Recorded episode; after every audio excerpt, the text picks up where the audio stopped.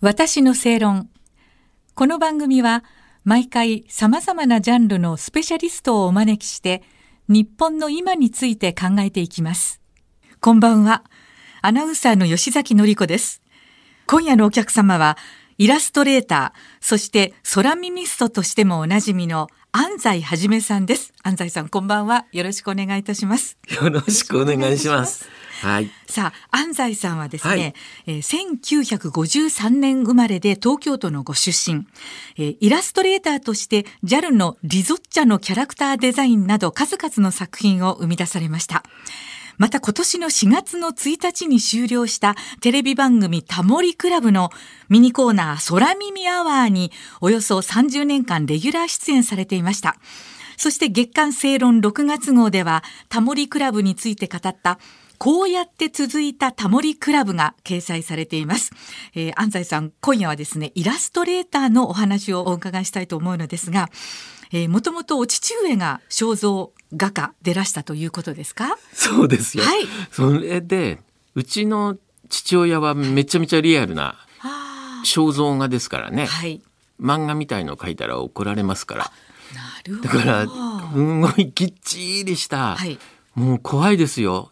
夜中にアトリエで目覚ますと、はい。父親の描いた、もうわーっとしたまだ出来上がってない、はい。亡くなった方の絵が何枚も飾ってあって、あー怖いですよ。そういう幼少時代をお過ごしだったんいやいやですね。まあねそうなんです。まあその影響は全くないと思いますよ。あ、そうなんですね、はい。イラストレーターのお仕事を選ばれたのはええ。その影響かと思いました。あのーはい。すっごくその超リアルなはい。父親の絵と僕の本当に漫画みたいなやつじゃはい。全く違うじゃないですか。おーそうです。よ。しかも僕イラストレーターとしては似顔絵が大の苦手なんですよ。もう本当に本当嫌になっちゃうぐらい。もうね似顔絵って言われたらもう誰かに頼んでっていうふうに他の方にというはい。ことですか？もう本当にまあ。そのぐらいダメなんですけど、ええ。なので、もし影響されたとしたら、はい常に周りに絵があって、はいはい。父親が会社に行ってなかったってことですかね。うん常に書いてらしたっていそうことが影響を受けてるっていうことですかね。それは多分、うんあのなんかわかんないんですけどぼやーっともやーっとなんか勉強しなくてもいいんじゃないかなっていうそっちですか。そういうのでありません？いや父親ははい。名誉のために言っときますけど、はい。あのもうそれこそ尋常小学校の頃から、もう成績はトップで、おできになったんですね。そうです。あの甲乙平定の甲の方ばっかりの通信簿取って取っておいたぐらいの。習字書きゃ張り出される絵描きゃなんか金賞取る。もう神童のような子供。走りゃ速いみたいな。すごいですね。なんかねとんでもないチビだったんですよ。あ、まそあ、はいええ背だけはもうすっごい背だけは僕勝ちました。あ、なるほど、そんなお父様でいらしたということですね。でも私はね、あの安西さんのお描きになるイラストってすごくほんわかしてて。可愛らしくて、あの素敵だなと思って拝見してますよ。そうですか？はい。なんか真正面からそう言われるとすごくいなんか照れるというかもう なんか居場所のない感じになります。失礼しましでも先ほど紹介された、はい。その JAL のリゾッチャっていうやつは、はいは糸井重里さんが考えた、なんかまあとりあえず旅行に行くんだったら、楽しく行ってバカになろうよっていうテーマ。だったんですよ。だからこのキャラクターに使われたやつも、あのおじさんが、ええ。もうすっごいわかんないですけど、ネクタイを鉢巻きにして、ええ。ほいでパンツ一丁で手広げて踊ってるみたいな、ああ、な開放感があるはい。感じ。そんなイメージのやつではい。それをネクタイ鉢巻きを王冠に変えただけです。はい。というね、プロセスであったということですね。もうだからそうやって見て、ええ。改めて見ていただけたら多分なんかそのニュアンスが、ええ。はい。伝わる感じですね。じゃないですかね。なるほど。で、安西さんはね、あのイラストレーターとして、はいあのお仕事されてきたわけですけれども、なんか逸話としてね、デザイン事務所での下積み時代、三角定規洗ってばっかりいたっていうことをおっしゃっているようですけど、はあそんなこともありましたか？そうですね。それは洗いましたよ。ああ毎日だって他に仕事がないんだもん。いやっていうか多分ですね任されられなかったんじゃないですかね俺に。そうなんです不安で。そうなんでしょうか？はい。だから常に、はい、あの何の仕事も与えられずに、毎日行くんですよ。はい事務所に。はい。はい、確か9時だったかな。9時始まりかなんかで行くんですけど、はい、師匠がね11時ぐらいにしか来ないんですよ。いやもっとかな？12時近くかな。もう二日酔いで。ほんでもうすっごい調子悪そうな感じで来て。でいやすごい師匠なんですけどね。であのそっからなんですよ。だからやること言われてないんで、はい、毎日三角定規洗ってたら、はい、あのメモリがあるんじゃないですか、はい、あれが見えなくなってきちゃって。擦れて取れちゃったんですね、はい、しかもなんか一生懸命洗うと、プラスチックはなんか白くなるじゃないですか。濁る。あそう。ありますね、なんか安西君三角定規古くなったかな新しいのにしてって もうなんか1か月も経たない間にもう。はい、新しいのにしてました。もう気持ちよかったですよ。ああ、そういう事務所時代があったということなんですね。はい、そうですね。だから三角定規はなんでこんなに俺は現れるんだろうなって思ってたと思います。なるほどね。えー、なんかね、正しい使い方を知らないのかなって思われたんじゃないですかね。そんな時代があったのでございますね。はい、なるほど。あのちょっと伺ったらね、象印魔法瓶のマークについてなんですけれども。あの一部の期間であの安西さんがデザインされた時期があったということを伺ったんですけれども、そ、ね,、のデザイン事務所には本当にあのデザインの基礎から教わって、はい、あの三角定規洗うことから教わって、はい、それでもうそのデザインのすべてみたいなものをその後教わっていくんですよ。どんどんどんどん。叩き込まれた感じで、えー、その中で、安西君が何ができるって言われた時に「ちょっと絵描けます」って言われたら、えー、言ったらそしたらねあのあれなんですよ。頼まれたのが、はい、なんかちょっとね読者投稿のページのね、はい、カットみたいなやつ。なるほど、えー、それを僕ね、点描でねピューってねなんか一円玉をもうすっごいレアなに描いたりとか,、はいはい、なんかそういう仕事をしてたら、えー、うまいねって言われて、うん、すごい。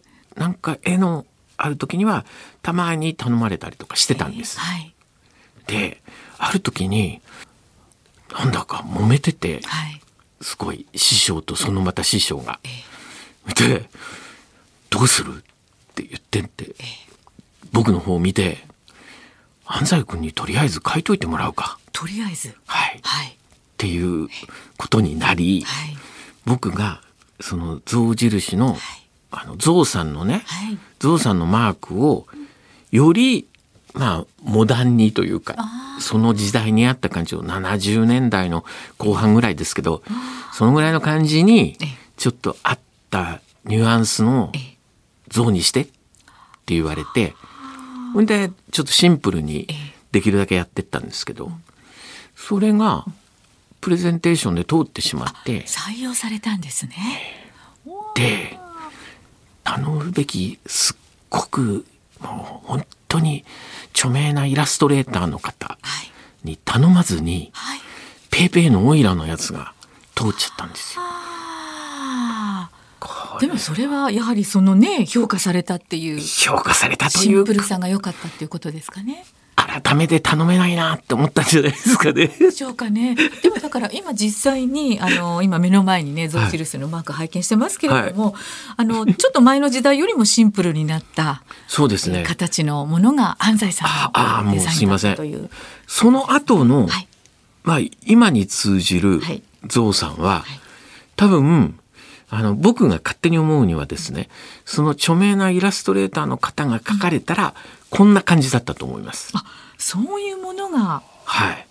多分これを目指せっていうふうに言われたんだと思うんですけど僕の解釈が悪くてまだ象にまつげを残したり、はい、なんかその思い切ったことができてないですねやっぱり。なるほど、ね、この辺がやっぱりなんていうんですかねイラストレーターとして体制できないっていう俺の弱みですかね。そうなんでしょうか。何かまだ一皮あるんですねそこに。なるほどね。いやでも有名なねマークにそういうあのエピソードがあったんだなっていうことに驚いたんですけど。驚きますよね、はい、それそうですよね。そうなんですよ。これもし僕この後、はい、象印のマークを書いた後、はい。デザイナー辞めたんですよ。あそうなんですか。もうデザイナー辞めて山男になろうと思って、山男？はい。山に登る人ですね。山を山で暮らす人あって言った方がいいですかね。僕の場合は。ええええ理想としたら。はい。でもうそれこそロッジみたいなとこに行ったらすごいそこが自給自足で、はい。もう素晴らしかったんです。その小屋が。はい。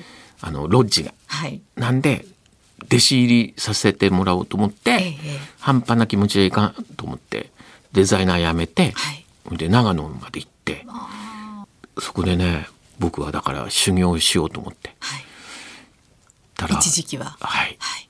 それがすっごい暖冬で全く雪が降らずに一人もお客さんが来なかったんですよ。そうなんですか、はい。イメージとじゃあちょっと食い違っちゃった感じなんですもうね全然雪かきもしないしもうななんか縛れることもなく、はいずーっとそのはい。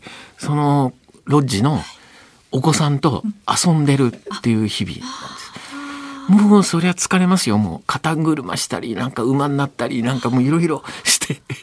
それで一日終わるみたいなことをしていて。はい。それでまあその後、まあ後々レコード会社にはい。新人募集のデザイナー募集があるからお前来ないかって言われて、でいまあしょうがないから行ったんですけど、えええいやもうなんかね人生って分かんないですよね。だからもし、えはい。僕あれですよ。もうこの象印のマークを手土産にロッジのね働いてたとしたら山男として。そうですよ、はい。僕ね象さんのマークのついたねあの山小屋やってると思いますよ。そうですよ今頃。そうですよ。はい。はあもうなんかゾウさんって呼ばれてると思いますよ。もうその頃は。はだからねそうやってまたレコード会社にイラストレーターとしてお入りになって、だからその後あれですよねチェッカーズさんとかユニコーンさんとかいろんな CD もデザインなさってるってことですね。そうですね。はいなんかそれはすごいうまい具合にフリーになって、ええいろんないい人と出会ったので、そんな中でやらせてもらったんですけど、もう今ちょっと思い出すと、ええ。うんどうですか？ご自身のこれまでを振り返って。そうですね。と。でも今あの突発的にはい。起こったその大きな仕事っていうのを、まあ、全然意識もなく、どの道あの偉い人がやるだろうって思ってやったじゃないですか。ええ。ーっと山男になろうと思っても思い通りにいかないんだなってね降りてきちゃったじゃないですかえ山を。はい。でしかもレコード会社に行ったら僕もう大失敗の連続でそうなんですよ。時間守れないんでもう毎日遅刻でもうね本当にもうダメ社員だったんですよ。でもフリーになった途端になんか全てがこう今までやってきたことがシュッとこううまい具合にあって。はい実を結んだんだ。そうなんです。なんかその時間守らない人が集まってきたり。怖いですね。そ それとかなんかいろいろ発想の豊かな人たちがどんどん集まってきて。でなんか、うん、あの仕事としては楽しいことがすごくせたんですけどもまあとにかく多分どっかで本気でじもう挫折を考えたら連続だったのでいつ辞めてもおかしくなかったのによく辞めなかったなってそれだけは本当に。なんかでも楽しそうです。拝見してるとその話伺っえても。もうすごく辛いです。今お見受けしないというところなんですが。あの次回はね空耳アワーのお話伺わせていただきたいと思いますので今日はイラストレーターの安西はじめさんにお話を伺いました。次回もどうぞよろしくお願いいたします。よろしくお願いします。ありがとうございます。私の正論。お相手はアナウンサーの吉崎のり子でした